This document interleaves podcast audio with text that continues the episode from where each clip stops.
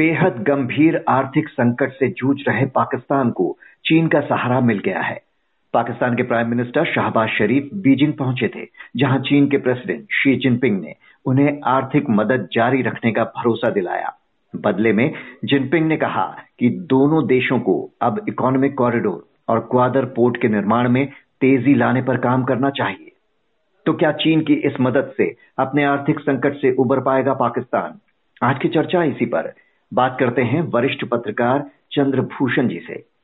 चंद्रभूषण जी, पाकिस्तान पर चीन की इस मेहरबानी को कैसे देखते हैं आप? नमस्कार अक्षय जी।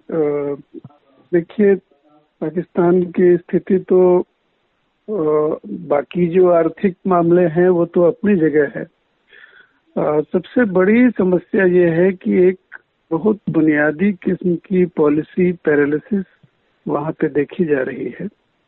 और ये अभी तक एक चीज़ तय रहती थी कि भाई जैसे शुरू में पाकिस्तान मतलब अमेरिकी खेमे का देश था। हम्म। फिर इमरान खान के टाइम में अचानक रूस की तरफ़ उसकी शिफ्टिंग हुई अमेरिका की कीमत पर। अभी फिर वो वापस अमेरिकी खेमे में गया है। कुछ उसको हथियारों की मदद वगैरह भी मिली है। एफ़ सिक्सटीन के मेंटेनेंस को लेके इस मद में कुछ पैसे मिले हैं।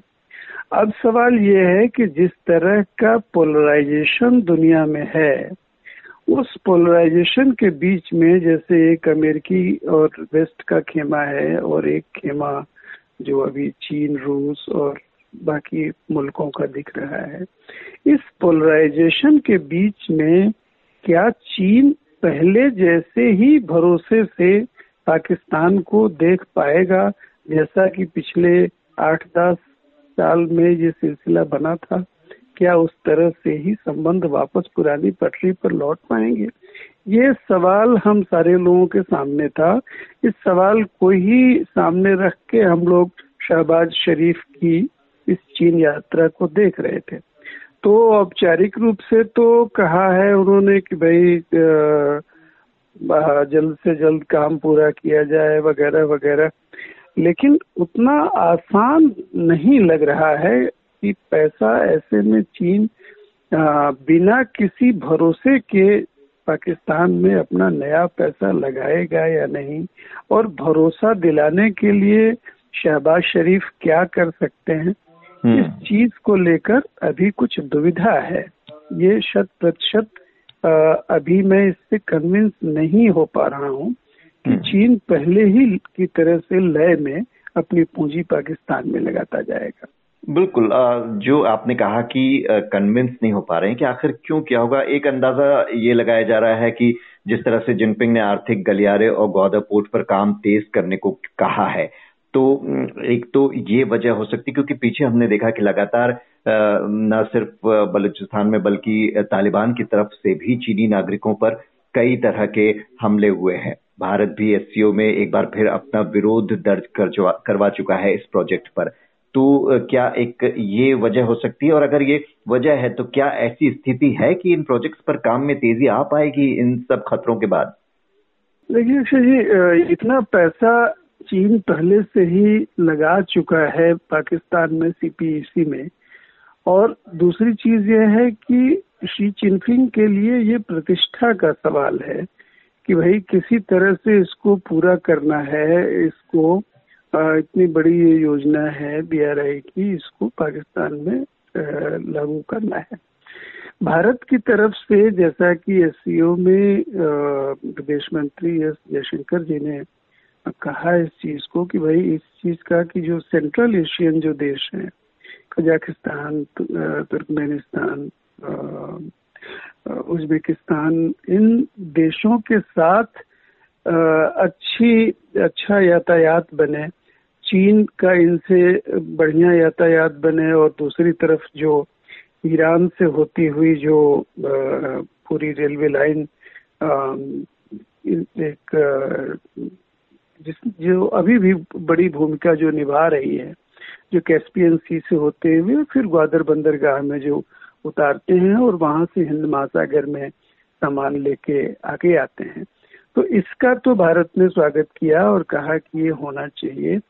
लेकिन ये जो चीज़ है कि ये जो सीपीईसी है, जो चाइना पाकिस्तान इकोनॉमिक कॉरिडोर है क्योंकि वो भारत की संसद ने बाकायदा यह पास किया है कि वो हिस्सा जो पाक ऑक्युपाइड कश्मीर है हम्म। वो भारत का अभिन्न अंग है। उस हिस्से से गुजरने वाले सीपीईसी को भारत की कोई भी सरकार अपना नैतिक समर्थन कैसे दे सकती है? अपनी ही संसद को ओवर रूल कैसे कर सकती है? तो उसको अब भारत की तरफ़ से समर्थन मिलने का तो कभी कोई कारण ही नहीं है।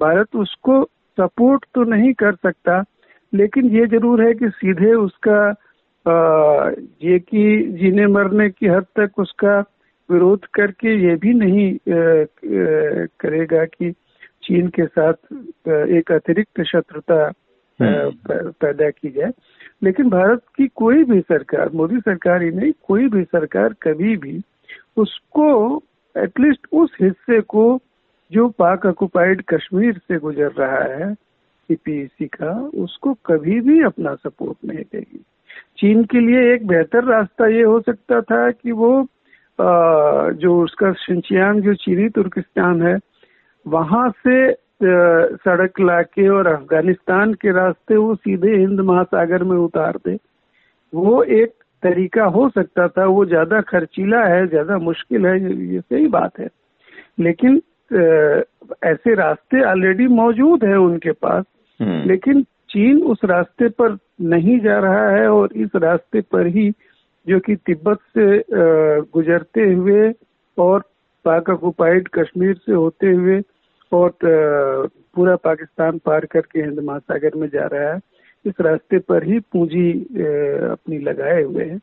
तो उसको लेकर तो भारत की तरफ़ से पूरा सपोर्ट कभी उसको नहीं मिलने वाला है। जी। पाकिस्तान की अगर बात करें तो आर्थिक संकट की स्थिति से बाहर क्यों नहीं आ पा रहा है ये देश? क्या चीन की इस मदद से, पाकिस्तान इस संकट से उबर पाएगा जो पहले ही उसके तेईस अरब डॉलर के कर्ज के तले दबा है? देखिए अक्षय जी पाकिस्तान की जो अपनी समस्याएँ हैं, जो कि हम लोग बहुत पहले से कहते आ रहे हैं भारत की तरफ़ से भी बार बार ये कहा जाता रहा है कि अपने अपनी अर्थव्यवस्था को विकसित करने पर ध्यान दे अपनी अपने औद्योगिक ढांचे को खड़ा करने पर ध्यान दे आ, अपने जो जो उसके लोकतांत्रिक विभिन्न संस्थाएँ हैं जो इतनी कमज़ोर हैं उसको मज़बूत करने पर ध्यान दे इसके बजाय अड़ोस पड़ोस के देशों में टांग फंसाए रखना। दस पंद्रह साल तक अफ़गानिस्तान में टांग फंसाए रहा। इतने समय तक और आज भी कश्मीर में टांग फंसाए हुए है। दूसरे देशों को परेशान करना दूसरे देशों आ, की तबाही के ज़रिए अपनी राजनीति चलाना इसके ज़रिए बाहर से अफ़गानिस्तान में टांग फंसाने के लिए तो ठीक है अमेरिका से पैसा मिलता था। कुछ हम्म। समय तक ऐसा लगता था कि भाई ठीक है उस पैसे का इस्तेमाल भारत को परेशान करने में भी किया जा सकता है। उसी के ज़रिए अपनी भीतरी राजनीति भी चलाना ऐसे ही उग्र सांप्रदायिक तत्वों के ज़रिए अपनी भीतरी राजनीति सारे ही फरीक चलाते हैं। जो भी सत्ता में रहता है ऐसा करता है। चाहे वो बेनजीर भुट्टो की सरकार होगी तो भी यही काम करेगी। वो बेनजीर भुट्टो की सरकार थी, तब भी और उनकी पार्टी की। फिर इनकी नवाज़ शरीफ और इनके खानदान की सरकारें आती तो भी यही करती। इमरान खान भी उससे अलग हटने का जरा भी प्रयास करते नहीं दिखे। तो दूसरे लोगों को नुकसान पहुँचा के आप अपना भला तो नहीं कर सकते, आप अपना सिस्टम नहीं सुधार सकते। जब अपनी इकोनॉमी पर, अपने पॉलिटिकल ढांचों पर, अपने लोकतांत्रिक जो संस्थाएँ हैं, उनको मज़बूत करने पर अगर पाकिस्तान का ध्यान होता तो इस दुर्गति में वो फंसता ही नहीं। आज यह दुर्गति अगर है तो अभी भी उसको प्रयास ऐसा करना चाहिए उसके नेताओं को कि अपनी इकोनॉमी, अपने इंफ्रास्ट्रक्चर अपने सुपर स्ट्रक्चर को मज़बूत करने की कोशिश करें। अगर वो नहीं करते हैं तो दूसरे देशों की मदद से ये मामला कितना हल हो जाएगा? कब तक हम्म। आप इसको कर लेंगे? तो चीन ने अब इतने समय से ऐसा लग रहा है कि यही कल्प वृक्ष है यही कामधेनु गाय है कि ये एक सीपीईसी अगर बन जाएगा तो इसके सहारे पाकिस्तान की नैया पार हो जाएगी। और इसके सहारे दस साल से पिछले दस पंद्रह साल से हम देख रहे हैं कि पाकिस्तान की राजनीति खींच रही है। तो ऐसे कल्प वृक्ष और कामधेनु गाय जो है ऐसी नहीं होती इकोनॉमी में और पॉलिटिकल इकोनॉमी में, जिसके ज़रिए सारी चीज़ें सुधर जाएँ। तो मुझे तो अभी भी ऐसा लग रहा है कि ऐसा फोकस पाकिस्तान की राजनीति का नहीं दिख रहा है, जिससे लगे कि अपने आंतरिक विकास पर उनका ध्यान है। तो मैं तो बहुत ही बाउमीद नहीं हूँ इस सहायता को लेकर।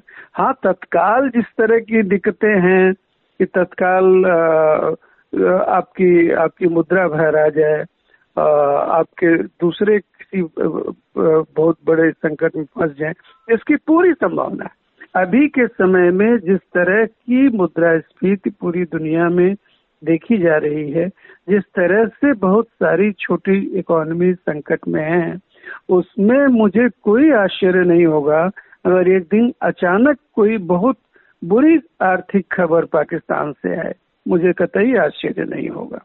तो ये जो चीज़ है, ये किसी बाहरी सहायता से, चाहे वो सऊदी अरब की सहायता हो, चाहे वो अमेरिका की सहायता हो, चाहे वो चीन की सहायता हो, ऐसी सहायताओं से देश नहीं संभालते। बिल्कुल। ऐसी मदद के बजाय उसे खुद ही अपने पैरों पर खड़ा होना होगा, ऐसे रास्ते खोजने होंगे जो उसे इस आर्थिक संकट से उबार सके। बहुत बहुत शुक्रिया चंद्रभूषण जी आपका।